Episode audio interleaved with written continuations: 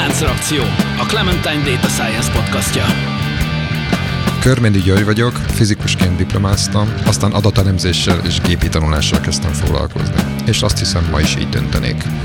Kovács Gyula, Data Science Trainer. Célom az adatelemzési kultúra minél szélesebb körben való elterjesztése. Könyves Tóth előtt vagyok, hivatalosan matematikát, programozást és pszichológiát is tanultam, de az életben azt is megtanultam, hogy a nem hivatalos tanulmányok éppen annyira fontosak.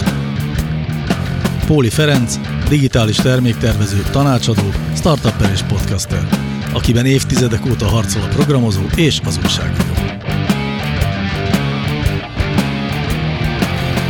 Szervusztok, kedves hallgatók! Ez itt a Láncreakció Podcast. Ezúttal Gyurival és Gyulával hármasban ülünk itt a stúdióban, és mivel rendkívül filozófikus téma lesz ma, ezért az én különleges kérdésem is, vagy meglepetés kérdésem is inkább egy történet, vagy legalábbis azzal vezetem be, és mégpedig ez egy személyes történet, amennyiben a nagypapámról fog szólni. Az én nagypapám rajztanár volt, meg egyébként szobafestő, tehát szobafestőket tanított, azt hiszem rajzra kb. ilyesmi, és egyébként ő maga is műkedvelő festő volt, festett, elsősorban ilyen gics, képeket festett, tudjátok, amikor ilyen U betűvel rajzoljuk meg a madárnak a szárnyát, amint ott a távolban repül a felhők előtt, és akkor voltak felhők, hegyek, kis víz, aztán néhány ilyen fa, meg, de, meg ilyesmiket festett, szénabogját, csendéletet, és a többi, és a többi. Én mindig úgy gondoltam, hogy az ő festményei azok ilyen klasszikus amatőr gics festmények, és aztán, tehát e- emiatt aztán azon túl, a technikán túl nem képviselte különösebb értéket, és nagyon idős korára, 90-hez közeledve egyrészt elromlott nagyon a szeme, másrészt meg már nagyon meg is öregedett, ugyanazokat a témákat festette, de elkezdett vízfestékkel dolgozni, mert már nem volt igazán se pénze, se érdeklődése a, a komolyabb technikákhoz, úgyhogy víztes, vízfestékkel festett papírra, és egyrészt elnagyoltabbak lettek, tehát ilyen sokkal impressionistábbak lettek a képei, másrészt pedig elmásztak a színek, képzeljétek el egy idő után, más színekkel festette meg ugyanazokat a dolgokat, biztos mert nem látott úgy, meg mert már nem úgy érzékelte a színeket, mint korábban, és ettől ilyen teljesen szürreális, nagyon érdekes impressionista képek keletkeztek, és én úgy éreztem, hogy tehát sokat gondolkodtam, hogy, hogy én egy festményét tartottam meg, egy ilyen, ilyen lilás-kékes tájképet, amit, amit vízfestékkel készített, és abban érzem azt, hogy, hogy ez egy ilyen alkotás, és hogy ti mit gondoltok, hogy amikor szénabogjákat festett, akkor művész volt-e, illetve amikor aztán ezeket a furcsa hangulatú képeket festette, akkor művészet volt-e az, amit csinált? Hát megtisztelő a kérdésed, de nem biztos, hogy én erre, én erre igazából nem, nem tudom. Tehát így. Ugye én azt gondolom, hogy amikor gicset fest az ember, tehát amikor ilyen díszítő festményeket készít, amik ráadásul eléggé közhelyes témákat csinálnak, az nem művészet. Ebben szerintem akár meg is egyezhetünk, nem? Hát egy kult funnegut könyv jut eszembe, ami feszegeti, hogy mi a művészet. Ami ma az érdekes, mert ő az egy nagyon nagy név a 20. századi amerikai irodalomban, és amíg neki is egyértelmű, hogy milyen művészet, nem tudom, melyik könyvében volt, volt két festő. Volt egy olyan festő, aki mindent megbírt festeni. Tehát olyan szinten, hogy festette, nem tudom, egy csendéletet, és volt ott egy csepp víz, és a vízbe belerajzolta a tükröződést, a szereplőknek az arcát, és ilyen mikroszkópikus szinten mindent megbírt rajzolni, és volt egy másik festő, aki azt hiszem ilyen freskókat festett, és így gyakorlatilag így fellocsolta a festéget a falra. És az egész könyv arról szól, hogy igazából a második. Holott ő mindig elmondta, hogy ő a megfeszülne se tudna ilyen festményeket csinálni, tehát technikája nem volt meg, de egyértelmű volt, hogy benne van meg az a, hát nem szívesen mondom ezt a szót, hogy X-faktor, mert most ennek van egy másik jelentős jelentése napjainkban, de hogy, hogy valahol a művészet ezzel az X-faktorral kezdődik, amire viszont nem tudok definíciót, én se. Hát mondhatod de kreativitásnak, mindenki érzi, mindenki érzi hogy, hogy valami van ebbe, ami, ami tőlünk már művész, és a nagyon-nagyon nagy technikai tudással rendelkező festők, de akár zenészekről is beszélhetünk, ott, ott azt mondod, hogy nem rossz, nem rossz, de két nap múlva nem emlékszel rá. Talán ez a kulcs, hogy mi az, ami, aki meg tud tapasztani valamit a fejedben, és ki az, aki nem. Igen, igen. Tulajdonképpen innen indultam én is ezzel a kérdéssel, amennyiben azon gondolkodtam, hogy számomra akkor vált művészetté, amikor nem csak egy ilyen nagyon sematikus és sokak által ismert ábrázolásmódot láttam, hanem, hanem azt láttam, ahogy ő látja a világot, és ahogy az más volt, mint ahogy uh-huh. mások látják a világot. Tehát ennyiben egy teljesen szubjektív irányba ment el a korábban egyébként inkább az objektivitásra törekedő tevékenysége az én nagypapámnak, és hogy miért is jöttem ezzel elő egyáltalán, hát mert arról szeretnénk ma beszélgetni, hogy vajon a természettudományok részei a kultúrának, a magas kultúrának, vagy sem, oda tartoznak-e, és ha nem, miért, ha igen, miért, és nekem egyébként ez egy ilyen kulcs mondat, majd az objektivitás meg a szubjektivitás egy adott ponton elő fog jönni, de azért ennek messzebbről futunk neki, azt gondolom, és azt hiszem, hogy az az oka annak, hogy ennek nekifutunk, mert szerintem a Gyuri fejében van egy olyan nagyon erős gondolat, hogy az, hogyha esetleg a természettudományokat nem tekintjük a magas kultúra részének, az probléma. Igen. Természetesen ez egyrészt egy régi történet, és bizonyos értelemben közhelyesnek is tekinthető, de hát mi még itt a podcastban nem beszéltünk róla, ezért gondoltam, hogy bár hogy nehéz is egy kicsit formalizálni ezt, és igazából most még nem tudom így az elején, hogy hogy fogunk belőle kijönni, de próbáljuk meg, hogy ezt a kettősséget, és ez a kettősség, ez mindjárt, ezt itt már óvatosan mondom, mert ezt többfajta értelemben fel lehet tenni, ezt a kettősséget, tehát hogy most a, a tudomány, a tudományon belül is már egyébként, most ott vannak ezek a, a hard meg a soft sciences, a hard az a klasszikus természettudományok, a soft az a társadalomtudománynak annak különböző ágai, és akkor erre ez úgy a kemény tudomány, meg a puha tudomány, ez egy létező, bár nyilván megbélyegző. És, és sokak aztán, által vitatott, de mindenképp létező. Hát annyira nem vitatott, enne, most azt, ennek aztán végképp nem akarok egyébként, tényleg csak egy zárójeles megjegyzést akarok itt az elején tenni, erre, hogy e- erről nem fogunk most beszélni. Itt ugye egyébként a, a tudományos módszer az, ami megkülönbözteti, és azt mondjuk, hogy a, tehát ugye Karl Popper nevét kéne talán leginkább megemlíteni, aki ez kötődik az, hogy például a társadalomtudomány szociológiában ez a, ez a, tudományos módszertan, ez ez hogyan értelmezhető, hogyan kerül bele, hogyan került ez nagyjából a 20. század elején közepén bele, és akkor onnantól kezdve ez hogyan formalizálható, és hogyan nőhet föl mondjuk ugye a a természettudományok mellé ez a fajta megközelítés, de ugyanakkor egy csomó más tudományból ez meg eleve soha nem is lesz benne, tehát hogy ott vannak olyan bölcsészet tudományok, ugye, amik a tudományos módszernek az elemeit az eleve nem nagyon tudják tartalmazni, tehát most tudom, hirtelen történelem tudományra gondolok, hogy ott, ott nagyon kevés olyan eszköz van, Nyilván a régészetben igen, de, de egyébként hogy ez a klasszikus történet, vagy kimondottan a történelem, ott, ott ez, ez nagyon nehéz vagy nem nagyon lehet. Bár egyébként ez egy érdekes dolog, hogy majd ez hogy fog változni a jövőben. Hát akartam Szerintem mondani, hogy fog. meglepődnél rajta, hogy mik vannak, de tudom, hogy nem lepődnél meg, mert együtt is beszéltünk arról, hogy hogyan használnak szövegelemzést, például irodalomtudományban. Mm-hmm. De várj, egyébként ez tök jó, amit mondasz, mert itt ez már eleve egy olyan megkülönböztetés, hogy az, hogy használunk technológiákat, az vajon tudományra tesz-e valamit. És Nagyon szerintem azt gondolom kérdés. egyébként, hogy nem. Tehát a, a tudományos módszer az más jelent, tehát maga a tudomány, ahogy műveljük, az, az abban követjük ezt az úgynevezett tudományos módszert, vagy, vagy azért nem követjük, mert egyébként nem lehetséges. Tehát visszamenve az alapproblémánkhoz, és ez kicsit tágabb, az, hogy amikor mondjuk egy nagy kulturális rendezvényt szerveznek, és ez egyébként most így a életből hozott példa. Tehát a konkrét trigger egyébként, amiatt ez bennem felmerült, az az volt, hogy egy pályázatról olvastam, ahol különböző kulturális rendezvények szervezésére lehet benyújtani pályázatokat ilyen egyesületeknek, akárkiknek, és ott me- meg van adva taxatívan, hogy milyen tematikába, hogy képzőművészet, irodalom, nem tudom, fel van sorolva, hosszú felsorolás, és tulajdonképpen azon gondolkodtam, hogy ebben semmiféle nyoma nincs annak, hogyha most valaki valamilyen tudományos tevékenységet végez, vagy mondjuk egy tudóssal akarna beszélgetni, vagy valamilyen tudományos témában akarna ne valami teljesen vad dologra gondoljunk, tehát gondoljunk olyanra, ami a mindennapjainkat érinti. Hát, vagy tehát tudomány népszerűsítésre, vagy akár tudom, igen, igen, de, szakmai de, találkozókra. Én most azt is gondolom, hogy a, a jelenlegi életünket, tehát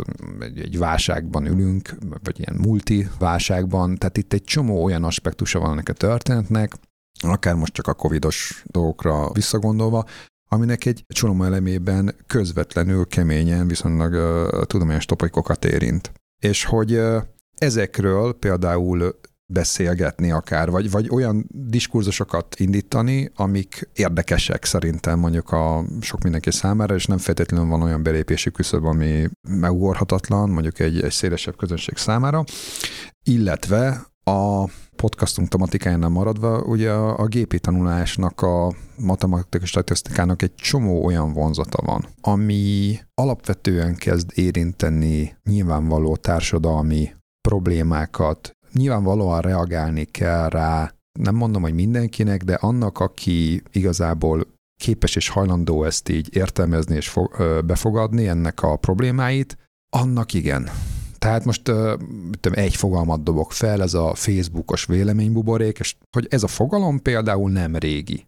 Egyáltalán nem régi. Ez egy néhány éves fogalom, ugye eleve a Facebook se régi, és az a társadalmi jelenség, hogy képesek ezek a technológiai rendszerek bennünket így, és egyébként részben mindenféle gépi tanulási, meg egyéb technológiákkal bezárni bennünket ilyen, ilyen típusú buborékokba, azért, mert egyébként olyan elvek mentén működnek, meg olyan sikerkritériumok mentén működnek, hogy a, mondjuk a figyelmünket akarják megragadni, megtartani. Ezért aztán gyakorlatilag minket, magunkat belevesznek egy ilyen üveggömbbe, vagy buborékba, és akkor ottan nézegethetjük egymást, hogyha kilátunk valamint belőle, hogy a Nini, ott a másik, ott a Gyula a saját buborékjában. Uh-huh. Na mindegy, tehát hogy egy csomó-csomó-csomó olyan dolog van, ami mondjuk a, a gépi tanulásnak a tematikája érinti, és szerintem döntő és alapvető mondjuk kulturális vonatkozásai is vannak.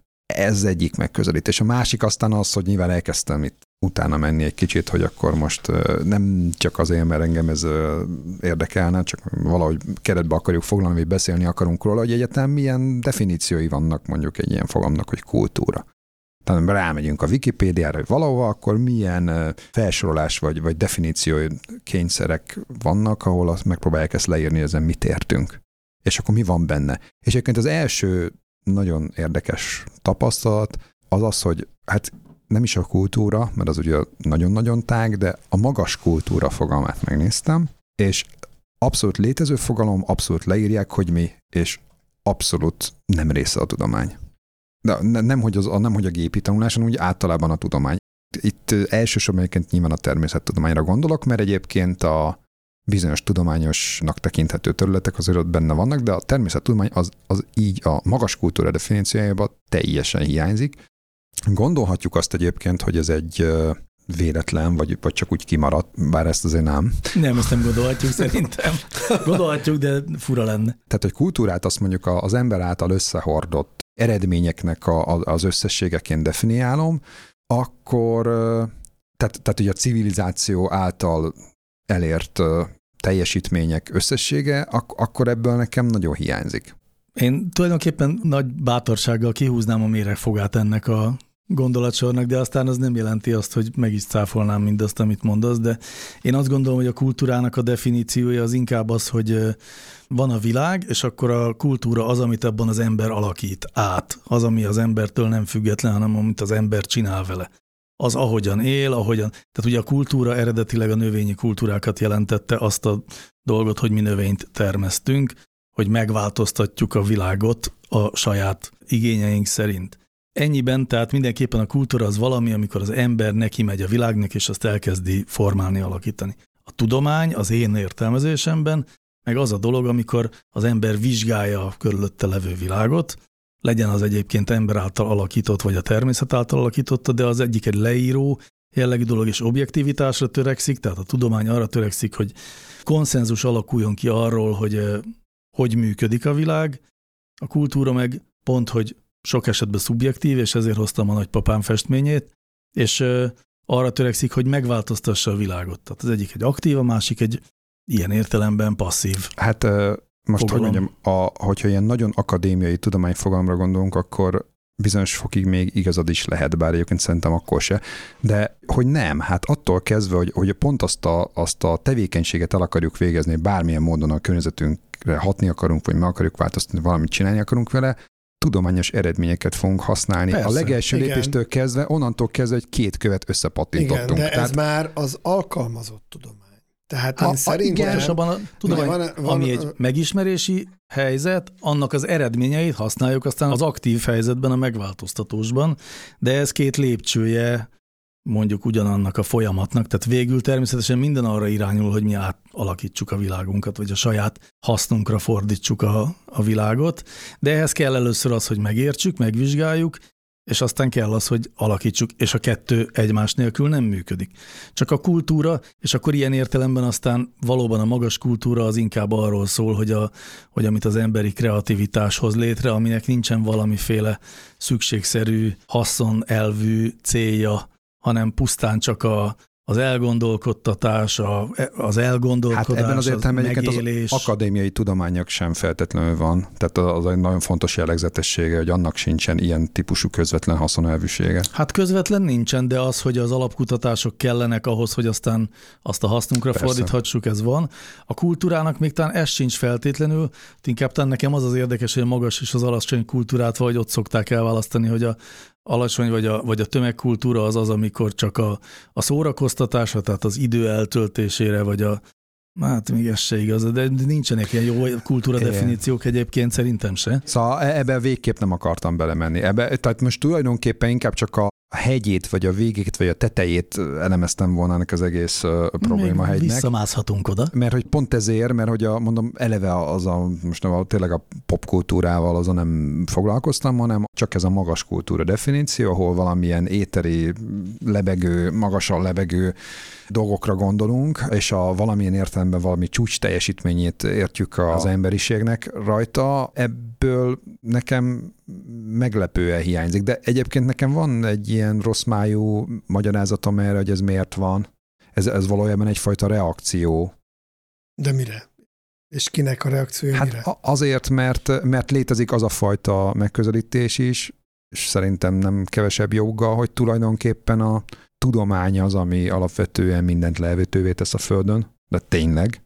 Tehát a vízfesték is tudományos alapon készült, amivel a nagypapát festett, tehát hogy ezért aztán jogos egyfajta szorongás és egyfajta, nem is tudom, frusztráció, mondjuk a művészekben, mert hogy így a tudósok azok nézhetik úgy a világot, hogy hát vannak a tudósok, és azon kívül meg van, aki még eltölti mással az idejét. Tehát így. Tehát a rossz májú magyarázatod az valami olyasmi, hogy a, hogy a rossz matekosok igen, ezzel, igen, igen, igen. ezzel És egyébként lökik egy kicsit hátrébb a az jó a vicc, matekosokat. hogy szerintem a jó matekosoknak igazából a legtöbbjének szerintem nincs ilyen típusú gondolata, viszont sok olyan bölcsész származású ember ismerek, aki viszont, Ez jó volt, a bölcsész származású ember. aki, aki viszont így gondolkodik. És ez aztán a, a társadalmi diskurzusokban az kulminál, az lesz belőle, hogy nem, nem tudunk, nem merünk beszélni, bevonni alapvetően tudománytárgyú gondolatokat. Illetve, ha megtesszük, akkor meg ilyen bántóan, primitíven, meg leegyszerűsítve tudunk beszélni. Tehát, és egyébként most egy ilyen kitágított tudomány, tehát szándékosan nem az akadémiáról beszélek, itt most az összes gyakorlati aspektusát is belevonom, Szerintem a, a, mondjuk a magyar kultúrában, de nem csak a magyarban, a, a legjellemzőbb tünete ennek, vagy az egyik ilyen nagyon jellemző tünet, az a szakértő kifejezés. Az, hogy ezt ki mindenkire rábírják húzni, és hogy ez mennyire felelősség nélkül, és tehát, hogy, hogy, hogy, hogy bárki, bárminek, gyuralminek szeretnél a szakértője lenni, kinevezünk. Tehát, hogy és akkor Data holnap, nyilatko, hol, holnap Sajnos nyilatkozol, holnap nyilatkozol a, a tévében, mint nem tudom minek a szakértője. Csak hogy a, mindenki értse, most például a biztonságpolitikai szakértőnek van éppen nagy szezonja. Tehát egy ennyi biztonságpolitikai szak- szakértőt nem gondoltam volna, hogy létezik, meg valószínűleg fél évvel ezelőtt még nem ebből éltek. Nem, akkor még vírus szakértők voltak valószínűleg. Volt virológusok. Na szóval e, e, igazából e, én nem nagyon értem, miről beszélünk, hogy őszinte legyek, mert az, hogy mi a magas kultúra, szerintem annyira nincs már a közbeszédnek a része. Senkit nem érdekel. Lehet, hogy néhány tudóst, vagy ilyen nagyon-nagyon magas polcra rakott értelmiségi még erről beszélget, de szerintem kutyát nem érdekli, hogy most mi a kultúra, mi nem, meg a, a tudomány egyszerűen teljesen más dimenziók vannak a közéletben, például az, hogy minek van presztízse. És ha így nézzük, szerintem a tudománynak nagyon magas presztízse van, magasabb, mint például a, a mármint a természettudománynak, amit, amit hajlamosak vagyunk arra leszűkíteni. Most mondjuk, hogy természettudomány, meg azon belül a data science magasabb polcon van, mint mondjuk a szociológia. Hát én éreztem, hogy meg fogunk ide érkezni egyszer. Azért de én nem is... akartam, tehát, tehát hogy most, a, most Igen, ezt de, egy ilyen de tágabb... az, hogy mi a magas kultúra, őszinte legyek, pont nem érdekel. Hát téged.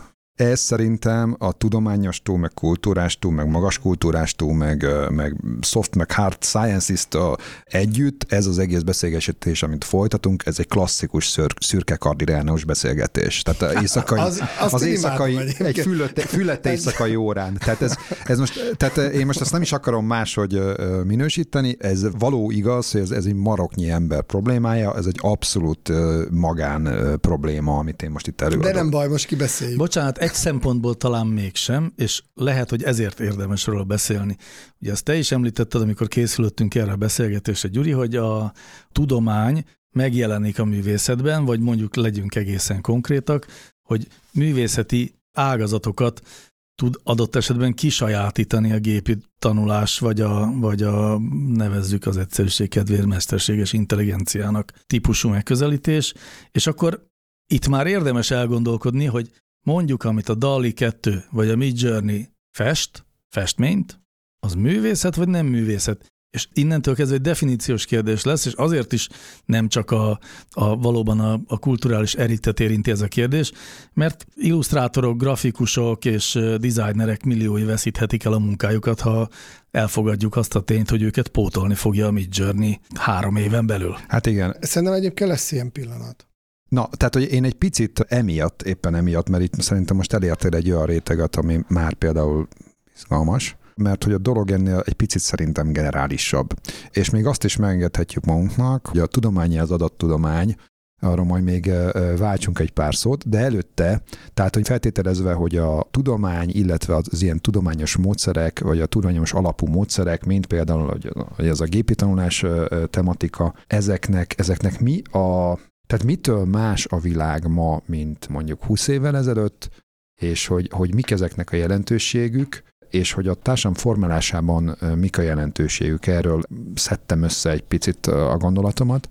És azt gondolom, hogy az adattudomány, meg a, a gépi tanulás, különösen gépi tanulásnak a, a fejlődése, ezeknek az eredménye, a, ezeknek a szemlélete, az adatokra alapuló világszemlélet, értelmezés, meg világmodellezés, meg predikció, az igazából egy generalizált formája a tudományos gondolkodásnak. És ráadásul ez egy új jelenség, mert hogy, hogy ilyen módon közelítjük a világot, hogy próbáljuk felfogni, és ez alapvetően meghatározza a 21. század első felének a, a gondolkodását. És ennek, ennek a folyamatnak igazából a kezdetén vagyunk, de ez egyre nagyobb hatású lesz. Teljesen átalakítja a környezetvilágot a tudománytól a mindennapokig, és a művészektől mondjuk a hadászatig éppen. Ez a folyamat, ez nem nagy hirtelen változások mentén zajlik, hanem folyamatos, de dinamikus. Tehát ez egy kicsit az a békaként ülünk itt ebben a szózban, de az egész világunkat, tehát a Facebook véleménybuborékról már szóba hoztuk, de más fajta értelemben is meghódítanak egy csomó olyan dominiumot, vagy például a klasszikus művészeteknek a dominiumait a gépi tanulás képességei szintén hódítgatják.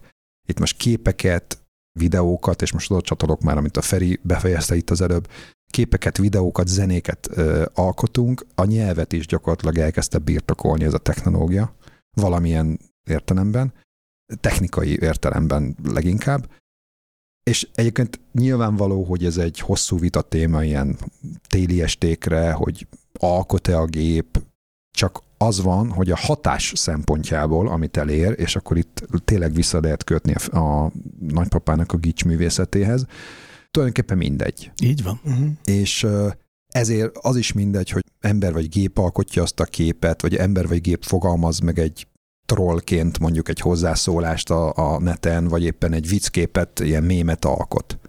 Tehát a gép az helyettesünké, mondhatni tökéletes helyettesünké válik, és az, hogy ebbe a folyamatban benne ülünk, és nem feltétlenül vagyunk a tudatában, az szerintem probléma.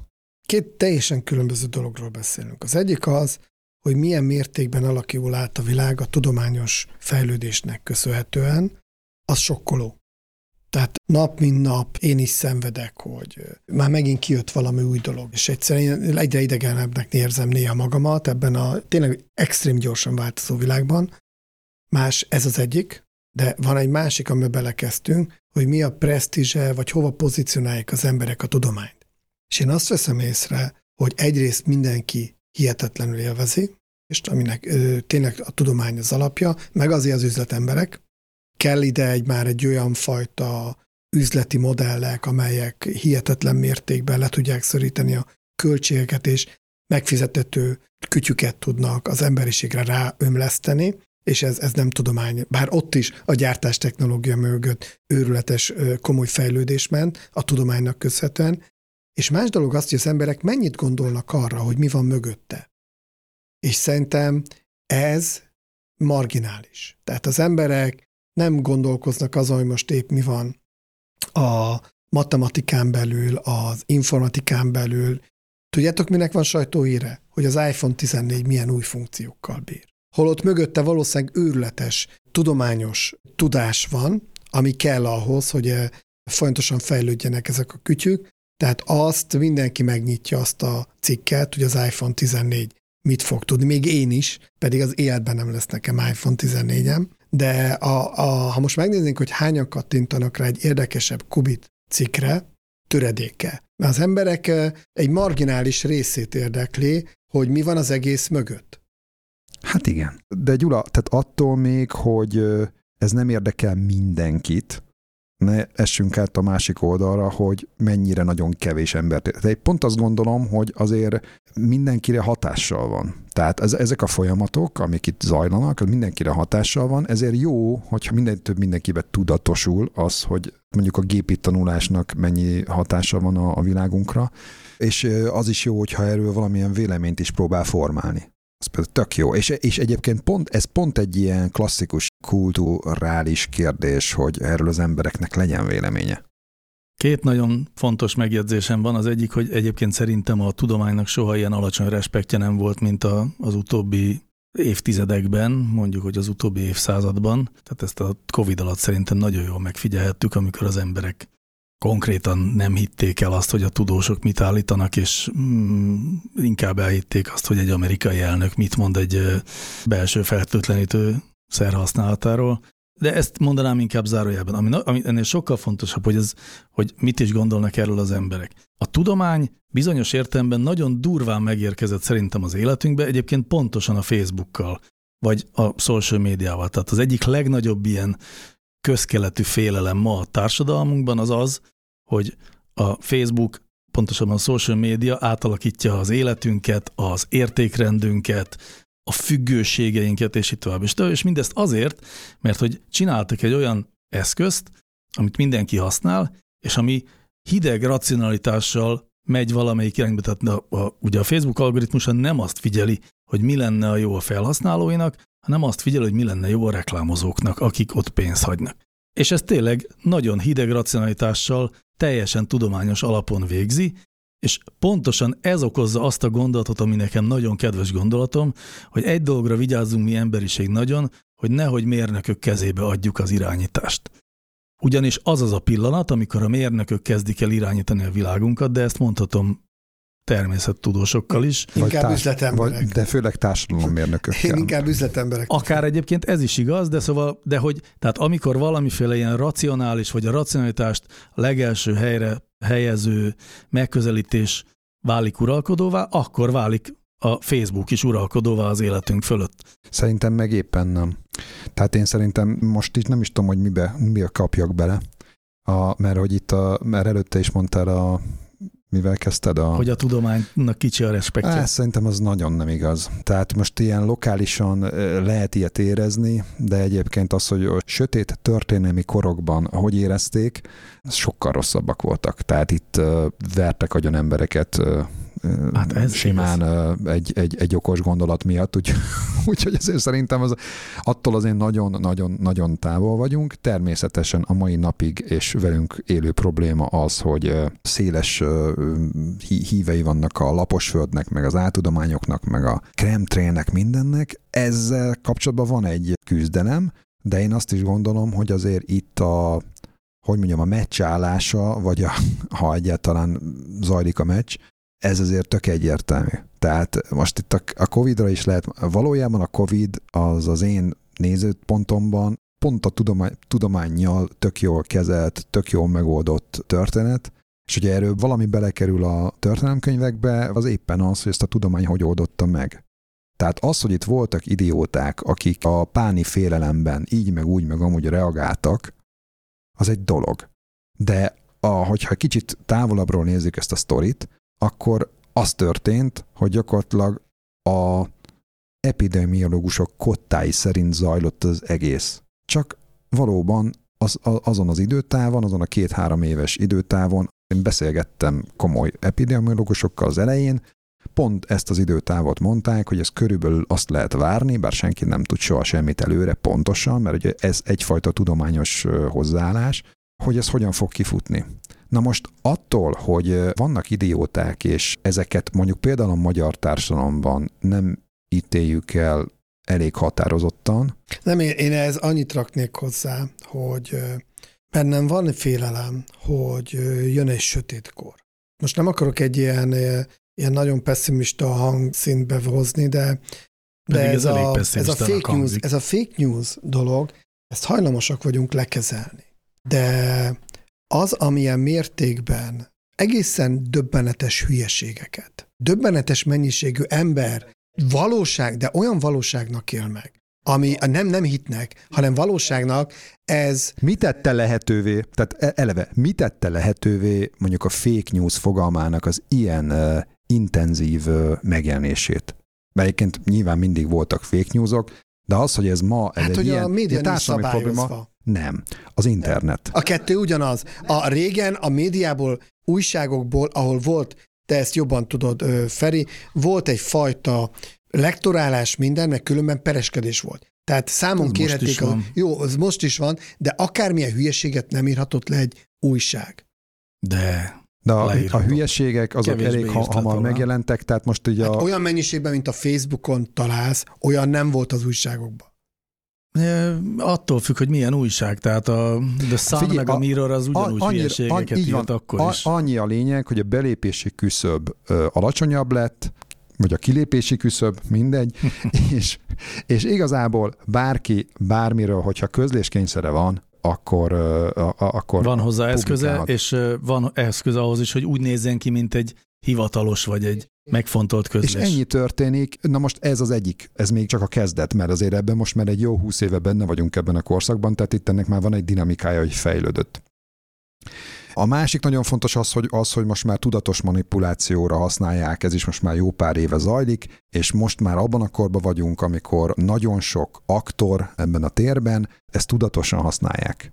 És hát erről is most nyilván háború kapcsán így elég sokat lehet érzékelni, de egyébként eddig is. Tehát, hogy, hogy ez, ez teljesen körbevesz bennünket, tehát azért ma a körbevévő médiának egy nagyon nagy része nyilván manipuláció, az egy érdekes szösszenet, hogy én sokáig egyébként azt gondoltam, hogy mi például ezektől egy kicsit védettebbek vagyunk, mert mi úgy tanultuk meg, a, már mit tudom én, aki olvasott újságot a 80-as években, az annak a sorok, sorok között közt, el, kellett olvasni. Magyar Nemzet apró betűs De úgy cikkei. tűnik, hogy azért ez a képesség azért vagy kopik, vagy valójában ezt mindig is kevesen tudták. Lehet, most egy picit visszakanyarodva, ugye, mert megint elkalandozunk, mert óhatatlanul elkalandozunk, tehát ugye nehéz is egyébként formalizálni ezt a, ezt a problematikát, amit én itt felvetettem, én azt gondolom, hogy ez a mi volt az előbb felé? Amivel akartál még egyet nem érteni, az az volt, hogy a, csak mérnökökre ne bízzuk a társadalom működését. Igen, tehát a másik, amit, amit említette, hogy a mérnökökre ne bízzuk a társadalom működését, Én azt gondolom, hogy a nagyon nagy részt egyébként ma is arra bízzuk, meg valószínűleg a jövőben még inkább így fogunk működni. Egyébként ez egy nagyon fontos eleme. Valószínűleg annak a fajta félelemnek, meg frusztrációnak is, ami az átlag emberé, hogy valójában a legtöbb technológia, ami körbevesz bennünket, és ilyen evidenciaként használjuk, a, a mögött olyan ö, szintű és mélységű mérnöki teljesítmény van, és folyamatos mérnöki működés van, amit egy elképzelni nem tudunk. Tehát, hogy a gyakorlatilag naponta sétálnak be a politikusok, a döntéshozók abba a pofombozódba, hogy kijelentenek valamit, hogy akkor az majd így lesz, és akkor két hét múlva kiderül, ja nem, mert igazából a Józsi megmondta a mérnök, a, hogy az úgy nem fog menni. És erről két naponta, naponta lehetne példákat hozni, amikor megint kiderült valamiről, hogy hát igen, megint valaki végig gondolta, vagy végigszámolta, vagy megkérdezték, hogy ugyan nézzem már, nézzem már utána, és kiderült, hogy az úgy nem fog menni. Stimmel. Nem arról van szó, hogy most mindenkinek értenie kéne a tudományt. Nagyon-nagyon nem erről beszélünk. Még azt se gondolom, hogy a társadalom többségének. Innentől kezdve egy kicsit veszélyes a helyzet, hogyha a társadalmat egyébként úgy akarjuk működtetni, hogy többségi döntéshozatal alapján, onnantól kezdve ezzel lesznek problémák. Nem, egy kisebbség lesz, aki ezeket igazán érteni fogja, egy kicsit nagyobb kisebbség, aki valamennyire érti, és ezeknek a közös felelőssége az, hogy a társadalom többségét meggyőzzék arról, hogy de, hogyha most egy oltást kifejlesztettek ezek a tudósok, akkor ez alapvetően működni fog. És működik, basszus? Működik. És akkor mindegy, tehát az a baj, tényleg az ember elmegy mindenféle irányba óhatatlanul, de az nagyon fontos lenne, hogy az a szűk rétege, aki igazából mondjuk egy nagyon-nagyon kevés ember, aki mondjuk egy igazából egy, egy konkrét tudományos területen vagy mondjuk éppen a gépi tanulás kapcsán, mondjuk, hogy mindig visszakössük a saját témánkhoz. Kompetens, az formáljon véleményt, és győzze meg egy kicsit nagyobb körét az embereknek, és egyébként, amikor én a legelején ugye azt hiányoltam, hogy most egy ilyen kulturális rendezvényt de kéne szervezni, hogy például ilyen szép szóval disszemináció történjen, hogy ezeket a kulturális, illetve tudományos eredményeket, vagy ezeknek a, az, az értelmezését, vagy a gépi tanulásnak a lehetőségeit, hogy hogy fog ez bemászni most itt a művészetbe például és hogy eznek milyen hatásai lehetnek. Erről, erről legyen véleménye azoknak első körben, azoknak az embereknek, akik erre affinitást mutatnak, meg aki, meg aki valamennyire ezt bebírja fogadni, és akkor, hogy erről egy ilyen fajta ilyen értelmiségi, vagy nem is tudom, hogy már ilyen szavak már lassan nem tudom, hogy van értelmük, de, de azért mégiscsak van, tehát mégiscsak létezik az embereknek egy ilyen köre, ami aztán utána próbálja meg befolyásolni többit, vagy próbáljon meg egy, mainstream gondolatot képviselni, mert egyébként most akárhányszor mondott például ezt a Covidot, azért ebben mégiscsak volt egy mainstream tudományos szemlélet, amit aztán egyébként kézzel-lábbal tiportak, meg próbáltak erodálni, sajnos itt most ilyen állami szereplők is, mert az a kommunikáció, ami például ebben az ügyben zajlott, az pont ezt taposta hihetetlen módon. Ugyanis egy tudós, mert ez egy nagyon fontos dolog, egy tudós, vagy egy mérnök, csak hogy így kikacsincsak a ferire, mondhat olyanokat bizonyos kontextusban, hogy nem tudom. Vagy mondhat olyanokat, fel van rá hatalmazva, hogy azt mondja, hogy hát ez valószínűleg így vagy így lesz. Vagy milyen valószínűséggel fog ez a dolog történni. Ugye, mint a meteorológusok Igen. múltkor. Ez egy hiteles dolog. Sőt, nagyon sok esetben hitelessé tesz egy megnyilatkozást, hogyha alapvetően ilyen, és nem egy kinyilatkoztatás jellegű. Ha csak ennyit elérünk, mondjuk például a, a matematikai statisztikával, meg az adatteremzéssel, meg a gépi tanulás kapcsán, ahol ezek ugye a legkoncentráltabban érzékelhetők, hogy attól, hogy egy kijelentés az nem egy általános érvényű, és nem tudom, ilyen, ilyen kőbevésett mózesi passzusként hangzik el valami pulpitustól, hanem azt mondja valaki, hogy igen, akkor ha, de ezzel a feltétellel. És ettől egyébként, hogy valaki ilyen formában, ilyen bizonytalan formában, vagy ilyen, ilyen esetleges formában fogalmazza meg az állítását, még persze nem lesz tudományos, most az a másik oldal, de, de minden esetre egy tudományos kijelentés az alapvetően korlátok között és feltételek között igaz. És ezt elfogadtatni, hogy már pedig a tudományos kijelentések ilyenek, És ezzel szemben, hogyha valaki meg ilyen nagyon nyilvánvalóan, nagyon uh, ilyen lehengerlően kinyilatkoztat, annak nagyon valószínű, hogy nincsen ilyen háttere. Hát vagy van ilyen háttere, de le van fordítva egy politikai kommunikációra, vagy olyan fajta kommunikációra, ahol elvárás igen, a, igen. az egyértelműség és a határozottság. Ugye most azt, igen, tehát hogy most ezt érzékeljük is egyébként a, a mindennapjainkban is, hogy mondjuk politikai döntések meg, meg egyebek születnek, gyakorlatilag az eredményt közölve. Az, hogy ez miért történt, hogy történt, ki számolt ki mit, egyáltalán meg se próbálja senki megalapozni. Ez például egy nagyon-nagyon rossz folyamat. Nekem a, a legnagyobb problémám az, hogy ez nem döntés kérdése, hogy most elhatározzuk, vagy az értelmiség elhatározza, vagy a tudósok egy köre, mert a bizalom nincs meg. És miért nincs meg? Mert az oktatásunk olyan, amilyen, amikor először találkozunk a tudományjal, az az iskola. És mi a benyomásunk róla, hogy a tanár, a pedagógus egy lúzer.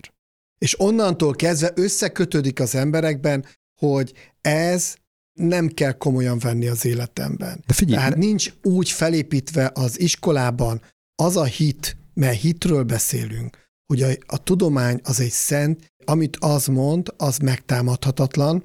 Azért terjed a fake news, mert egy csomó ember nem veszi komolyan a tudományt, mert az iskolában nem verték belé ezt a hitet, hogy az megkérdőjelezhetetlen, amit egy tudós mond. Ha nem, ez nincs nem. lefektetve, utána tök mindegy, mit mondasz. Azt mondja egy okos Tóbiás, nekem ne ossza az észt, mennyit keresel, én háromszor annyit, mert villanyszerelő vagyok. Nem, Tehát, nem az megkérdezhetetlen, amit mond, hanem ahogy mondja, annak kell megkérdőzni. Nem is az, hogy megkérdezhetetlen lenni, nem tudunk annál jobbat. Ha valaki annál jobbat, jobban működött tudna, ahogy mondja, akkor annak lenne igaza, de nincs igaza. Na most ehhez képest viszont ami hiányzik, az az, hogy az összes kuruzslót, azt viszont, azon viszont számon kéne kérni a teljesítményét. Vagy az összes újságírót, amikor leír egy olyan cikket, amiben valami zöldséget ír, akkor valamilyen módon számon kérni, hogy apukám, anyukám, te honnan szedesz az egészet, és nem elfogadni azt, hogy most akkor, akkor valójában embereket akar szórakoztatni, és azért ír egy ilyen érdekességet. Szóval... De hitről beszélünk. Tehát a kuruzsló Százból száz embert nem gyógyít meg.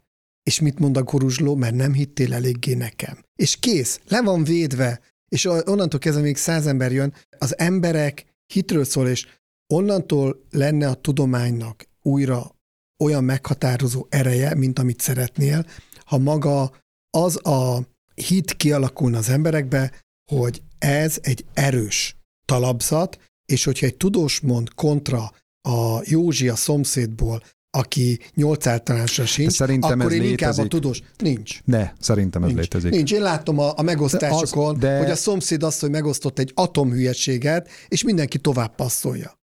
De egyszerűen nincs meg a közeget. Tehát szerintem az egy nagy tévedés, hogy a Facebook az, az valamilyen értelemben a, az az agórának, vagy a, vagy a klasszikus ilyen központi véleményformálásnak a helye lenne.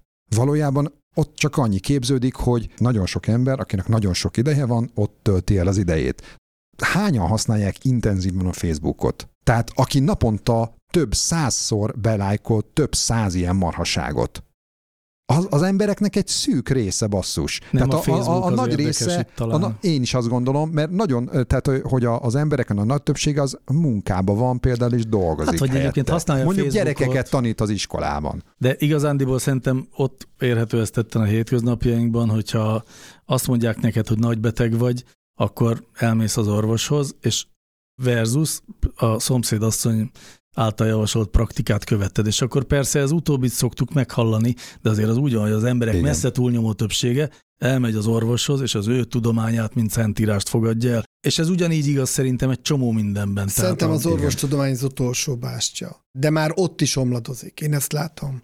Tehát egy orvosnak, egy ne vidéki már, orvosnak Figyelj, száz évvel ezelőtt ha... sokkal nagyobb presztízse volt, mint most. Figyelj, most a, helyes. a körzeti te figyelj, figyelj, Gyula, hogyha most az energia problémádat, mondjuk a rezsiszámládat akarod, a, akarod kezelni, akkor mit csinálsz? Elmész a, a kuruzslóhoz, és a, vagy, a, vagy a nem tudom, a templomba, és akkor elkezdesz azért imádkozni, ne legyen olyan hideg télen? Vagy, vagy mondjuk, mondjuk nape, napelem, napelemrendszert szereltetsz a házadra, utána nézel, hogy technológiailag mi az új, Bizony. és hogy a szakikkal kiválasztott, hogy szerinted melyik a hozzáértő szaki, mert nem a kuruzslót fogod választani basszus, hanem ott hozzáértést fogsz keresni. A cipőd talpalásához is hozzáértőt fogsz keresni, nem olyat, aki szépen beszél róla.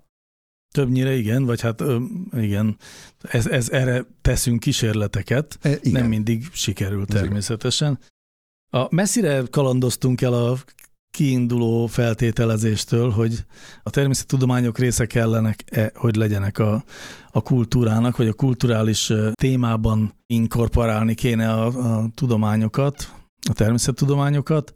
Viszont azt gondolom, hogy ami útot bejártunk, az nagyon érdekes volt, mert végül mégiscsak oda jutottunk el, hogy vajon mekkora szerepe van a tudománynak a társadalmunkban, és ezzel pontosan ezt a két fogalmat, amit az elején megpróbáltunk definiálni, azt szépen összetoltuk, azt is, hogy mekkora szerepe van az egyiknek és a másiknak, és valószínűleg arra nem adtunk egy egyértelmű választ, hogy akkor ez hogy lesz a jövőben, vagy hogy merre megyünk, csak hogy ki merre szeretne menni, de az talán egy túlzó elvárás is lenne, hogy mi most itt ezt megmondjuk, hogy hogy lesz a világ, nem?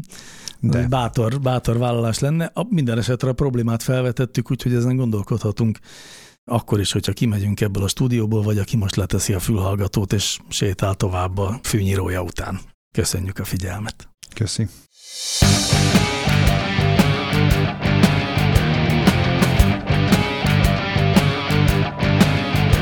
Láncreakció, a Clementine Data Science podcastja.